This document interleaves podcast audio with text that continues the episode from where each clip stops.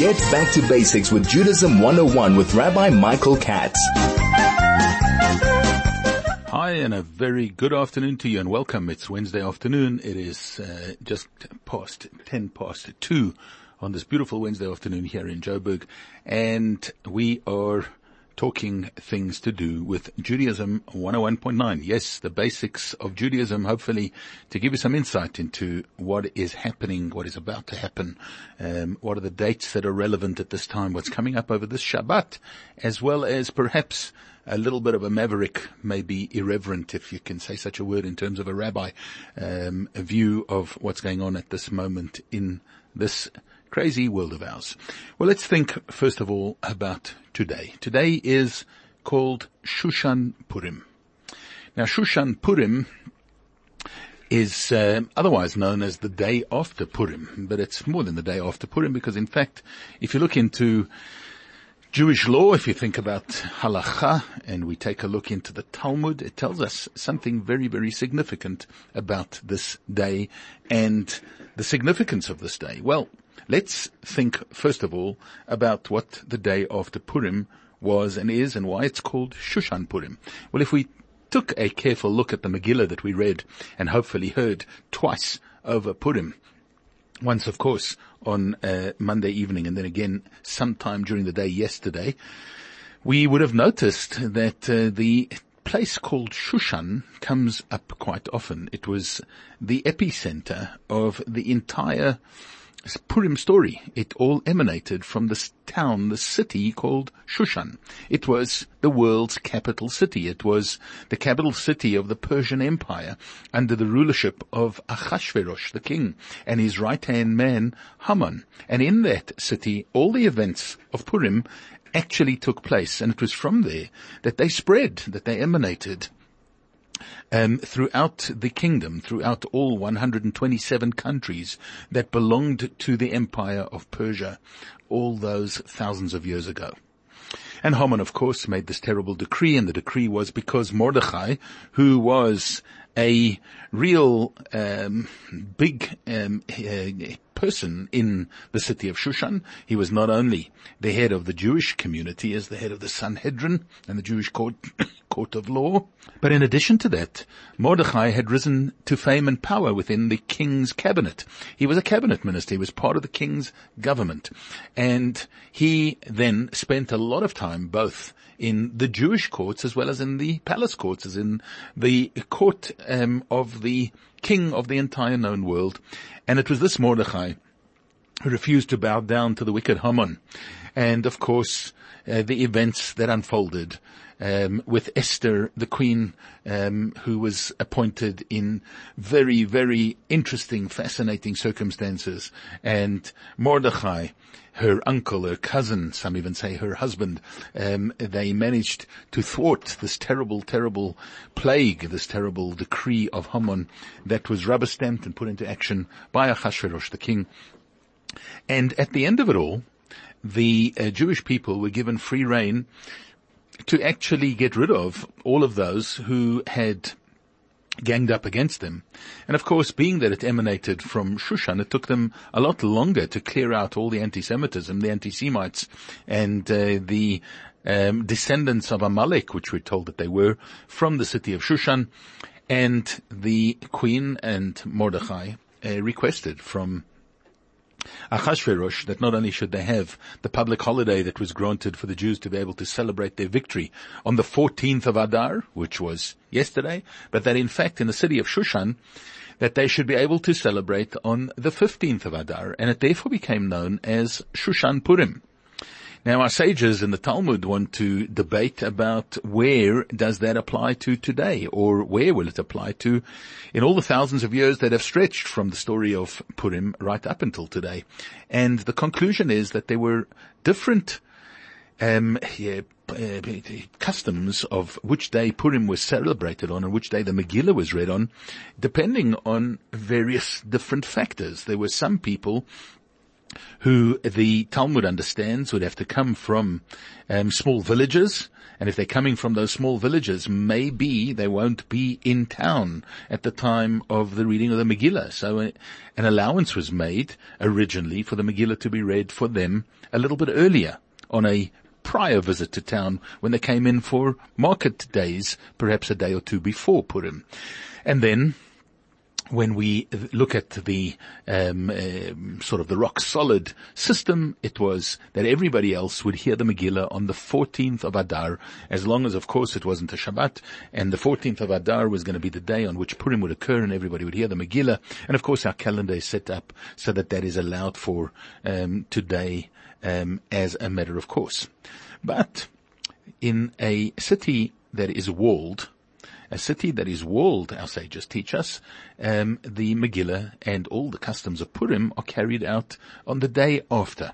In other words, there has to be some place, somewhere that mirrors what the city of Shushan was all about, and there the whole Chag, the whole festival of Purim, is celebrated one day later, and that is today. And today is the day on which walled cities would celebrate Purim in keeping with and in memory of and in order to um, encourage and to understand that the 15th of Adar, the day of Shushan Purim, the day that we would call the day after our Purim here in Johannesburg or anywhere else around the world, that there should be a celebration called Purim in those places. They define a walled city. It had to be a city that had a wall around it from the time that Joshua conquered Israel. So it had to go all the way back. It was a, not just a walled city because you could argue and say, well, you know, half of Johannesburg is a walled city and we've got walls around our properties and we've got walls all over the place.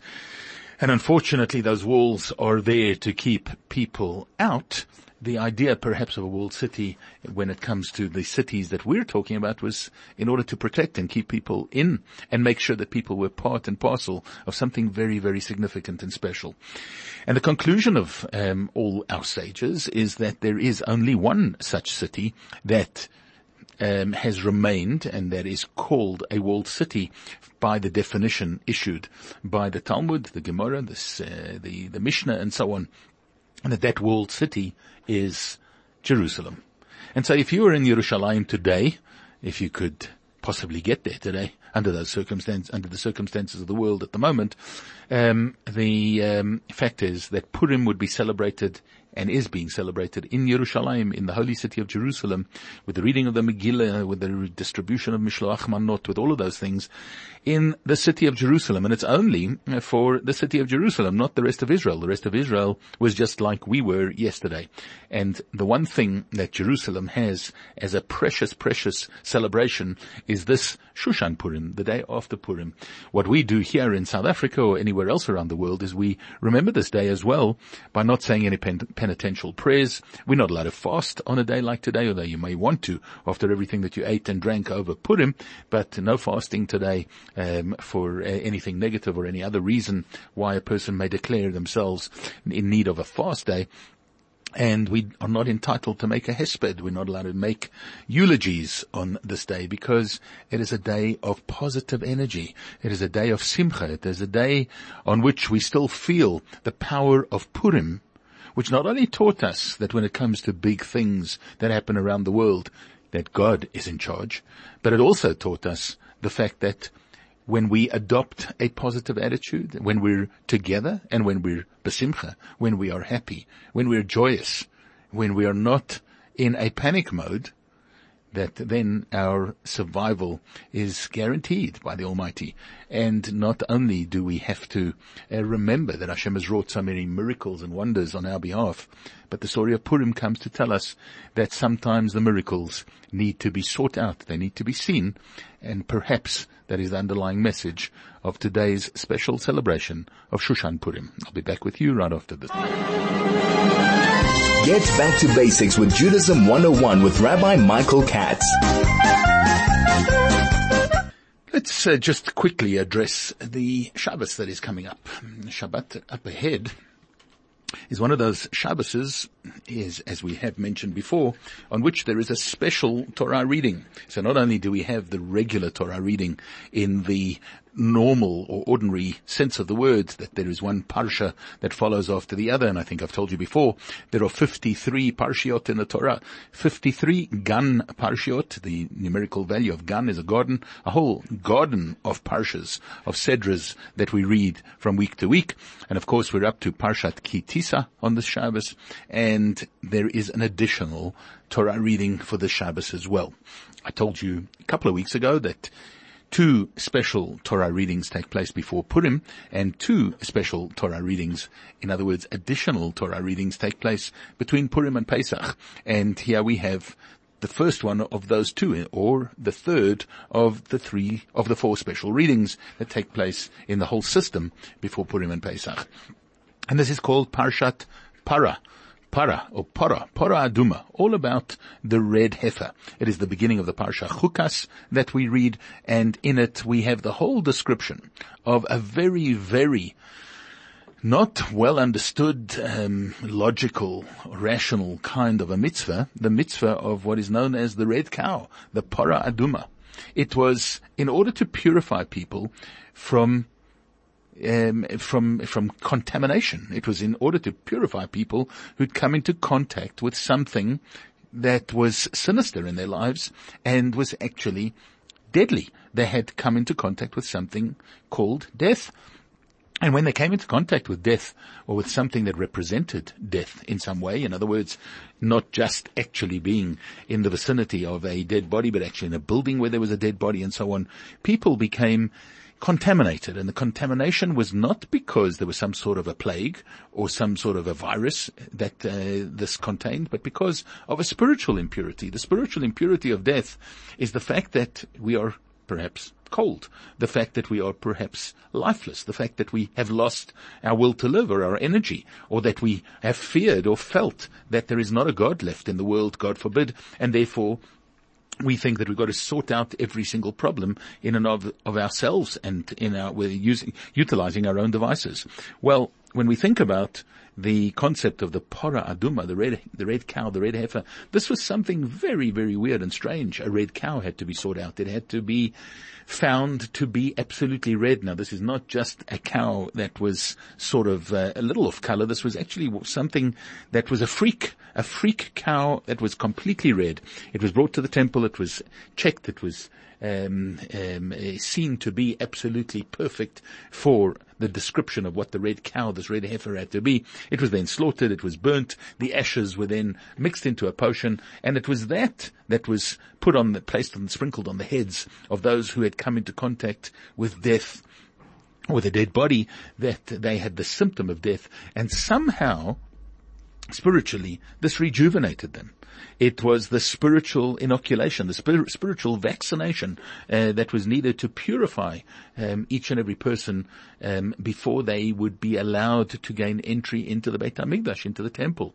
And this was a system and an inoculation and a spiritual um, um, uh, purification that people had to go through that was beyond our understanding. It was beyond any rationale. It was something that even the greatest of the great minds that ever lived, such as King Solomon, has said that the reasons and the rationale behind it all actually eluded him.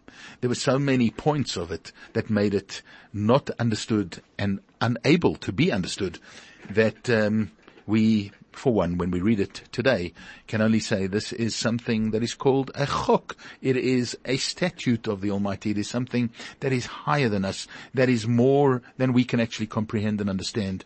And therefore, it is done and it's thought about of the fact that our purity or our impurity in a spiritual sense is also something that is completely and absolutely in the spiritual realms. And when it is in that spiritual realm, we know that there is so much of a physical nature that we need to do in our physical lives, but we've got to remember and never lose focus of the spirituality, of the spiritual side of things, of the godly side, and the godly power that lies behind them all. And it's on this Shabbat, before we get close to the Chag of Pesach and the time that we're between the two great Chagei Geula, the two great festivals of redemption of Purim which we just celebrated yesterday and are still in the throes of today with Shushan Purim, and Pesach, which is coming up, yes, in exactly a month from now. It's daunting. It is close. It's really, really nearby. And we've got to remember that in this space and in this time between the two, we should be focusing on the godliness behind everything. Sometimes with the story of Purim, it was hidden. We don't always see it. But as we get closer to Pesach, we realize that godliness becomes much more revealed in the miracles and the wonders that were carried out on behalf of the Jewish people in order to gain us that exodus from the terrible exile of uh, Egypt all those thousands of years ago. And so when we think about the state of our world today, and we think about what is going on in our world today, where people are unfortunately caught up in panic mongering and in um, fear mongering, and people seem to be so confused and unable to really see the literally, literally to see the wood from the trees. Perhaps we need to pause for a moment and think about um, what this all means and what it's all about from a spiritual point of view. Now there are many who would address this perhaps correctly, perhaps incorrectly, would address this and say from a spiritual point of view, well, imagine the bad stuff that people must have done to deserve that plagues should befall them. That's not really the way that we look at it from a Jewish point of view, because in a way, that is playing God. If I could tell you exactly why uh, viruses occur or why plagues come about, um, maybe you would need to come and pray to me, and that's just a Purim joke, because maybe you would be viewing, uh, or maybe I would be viewing myself as having all the answers and therefore being very godly. But perhaps we need to go back to um, a principled approach from a Torah point of view, from a Jewish point of view, to unpack and to think about um, the systems and the uh, processes and the things that we can do and that we should be doing. We should be thinking perhaps at a time when the world has gone crazy with panic and where it seems that um, even the leadership is baffled as to what to do and perhaps are making draconian decisions um, without them actually being and certainly not being based, I don't think, in a real Jewish, uh, soulful, spiritual uh, Torah uh, point of view. So let's think about a few important ideas. And certainly these are things that uh, are on my mind, on my chest, on my heart. Um, if anybody thinks differently, you're more than welcome to have a different opinion. But I think that when we go back to thinking about um, from a Jewish point of view, how we should be approaching uh, worldwide seeming catastrophes, we need to just put a lid on the panic and be a lot more circumspect in the way that we um, buy everything that we read and everything that is fed to us, and that we perhaps become the fulfillment, a self-fulfilling prophecy that we become the fulfill- fulfillers of the doom and gloom um, rather than what we as Jews are supposed to be doing, which is providing upliftment and uh, simcha. Remember, it is the month of simcha, this month of Adar. Let's dare not forget that, and let's remember the miracles that were reward- that were wrought on behalf of our people when we thought that all was lost with the story of Purim, and we thought that all was lost with the story of Pesach. That's the period of time that we're in now, and these are the things perhaps that we should be focusing on. Let's take a little bit of a maverick view perhaps at two dimensions, at two aspects of what the world out there is telling us right now that is of so much utmost importance, um, is the idea of washing hands. Well, got some good news for you. When the uh, terrible Black Plague came about in the 1400s um, in Europe, and yes, it was terrible and tragic and it wiped out millions of people across Europe.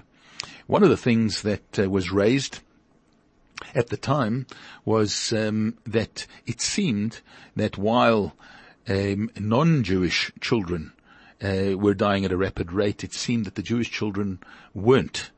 And the question was why. And eventually the anti-Semites, amongst them the Hamans of the time, came up with the theory that this was a Jewish plot, that in fact the Jews had invented some sort of a way of destroying all the other nations of the world and, uh, you know, in their quest for power and so on, as uh, unfortunately anti-Semites often um, are wont to think. They eventually discovered, much perhaps um, uh, to their surprise, that one of the main reasons why Jews were not suffering from these plagues to the same extent as everybody else was a simple thing called hand washing. They were washing their hands.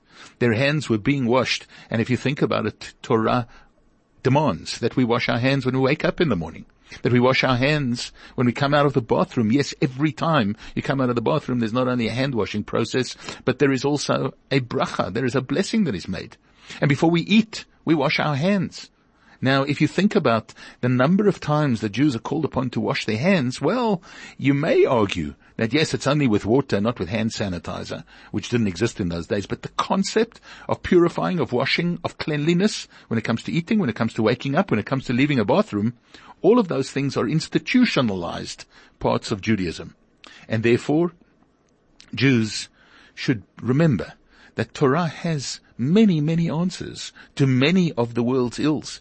And if we think about the fact that hand washing is something that was instituted by our sages and instituted by Torah, and it's something essential that you all do, that we all do, without even thinking about it, this is a very, very powerful message, I think, for each and every one of us to take account of at a time like this, to think about hand washing and how important it is in our spiritual lives and how much it can achieve and accomplish from a physical point of view as well. Back with you right after this. Get back to basics with Judaism 101 with Rabbi Michael Katz. So there's a special call from uh, greater powers than I that uh, people should refrain from shaking hands. Well, you know that shaking hands traditionally was not actually a Jewish way of greeting. The idea of shaking hands and therefore, uh, as it's said, spreading possible diseases, bugs, etc., was not really Jewish, although today uh, people have accepted it or thought about it as, uh, you know, if you don't shake hands when you're saying Good Shabbos, so you don't shake hands when somebody has a yahrzeit or whatever, you really are being rude to them. The fact of the matter is that I think that the idea of actually shaking a hand was from a sinister point of view where you had to check out and see that the other guy was not carrying a weapon. Um, and therefore it doesn't really come from Jewish ideas and ideals that uh, one should have to shake hands. So once again, the idea of a Jewish greeting doesn't need to involve shaking hands. You can say good Shabbos without shaking hands. You can wish somebody, God forbid, long life on a yahrzeit without shaking hands. You can wish them mazel tov without shaking hands. The idea of shaking a hand perhaps was not always regarded as the best way, and sometimes maybe, if you think about it, going back to our concepts of the para aduma and uh, tuma, impurity, sometimes the idea of shaking a hand is completely inappropriate. For instance, at a cemetery, the idea of shaking hands with mourners, where we're talking about um, perhaps even in a really, really sinister way of conveying um, the impurities from one to the other. Torah talks about that as well, and therefore one should refrain from that kind of touch. And there is nothing wrong with that. On the contrary, we're actually keeping the tenets of Judaism to the nth degree.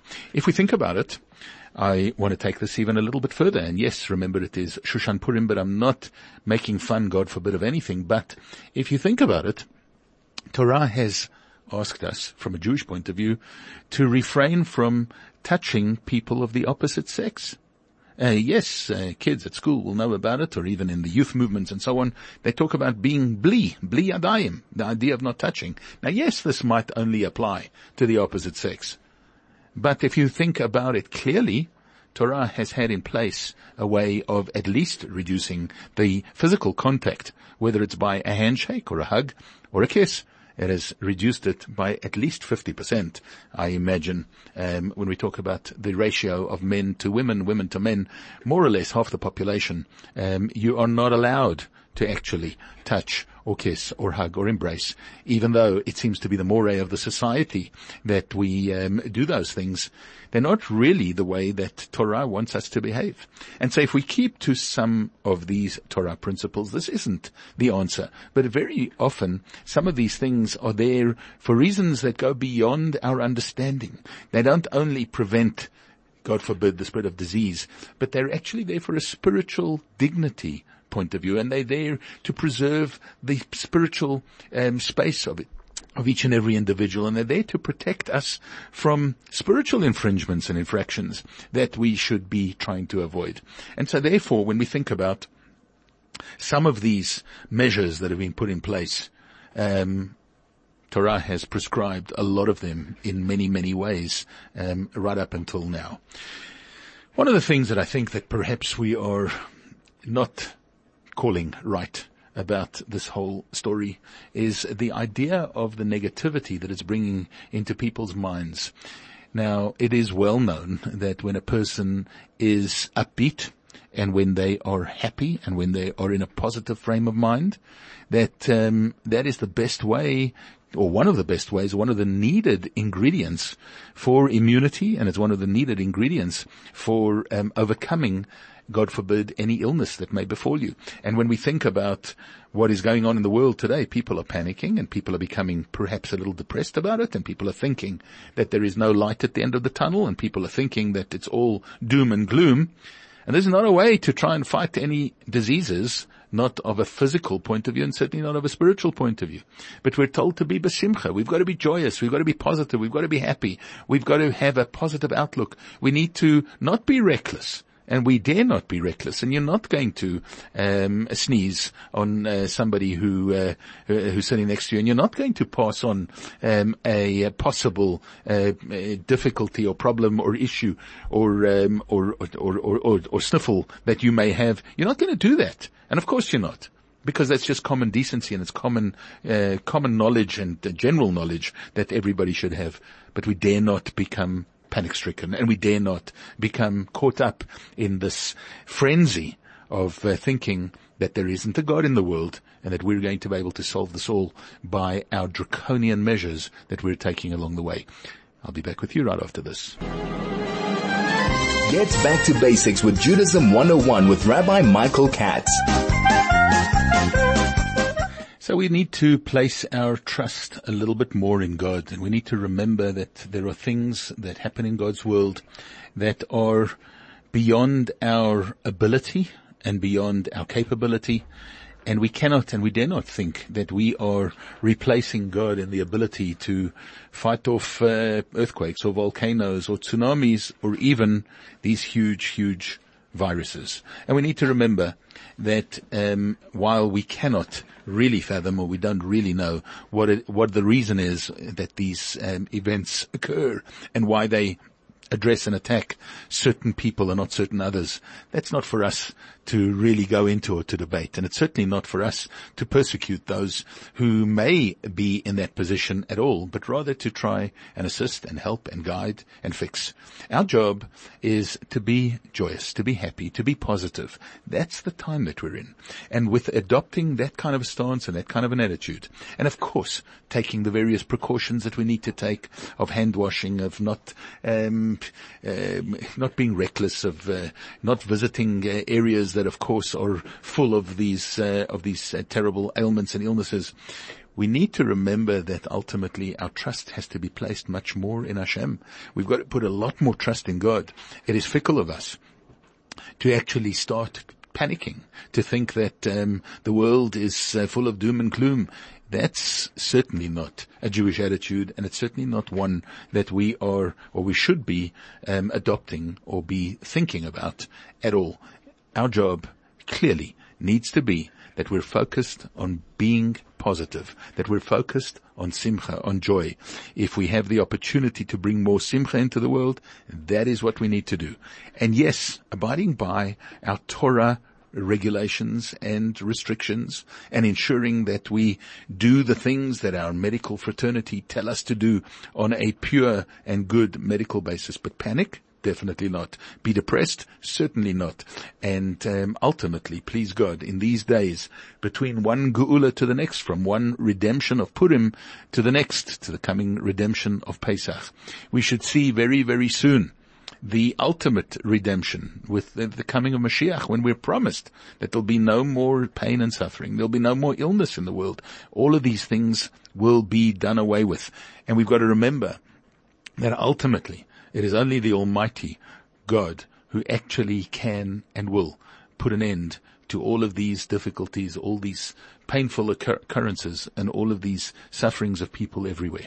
So while we say a prayer for those who may be um, affected by this um, scourge, and while we think about those who may be and have suffered from it, we need we need to be careful that we don't destroy countries, cities, economies, um, people through uh, starvation. You know, people, God forbid, may die from starvation because um, the countries that they're in are going to be running out of money and not not having uh, people coming to visit, etc., etc., etc.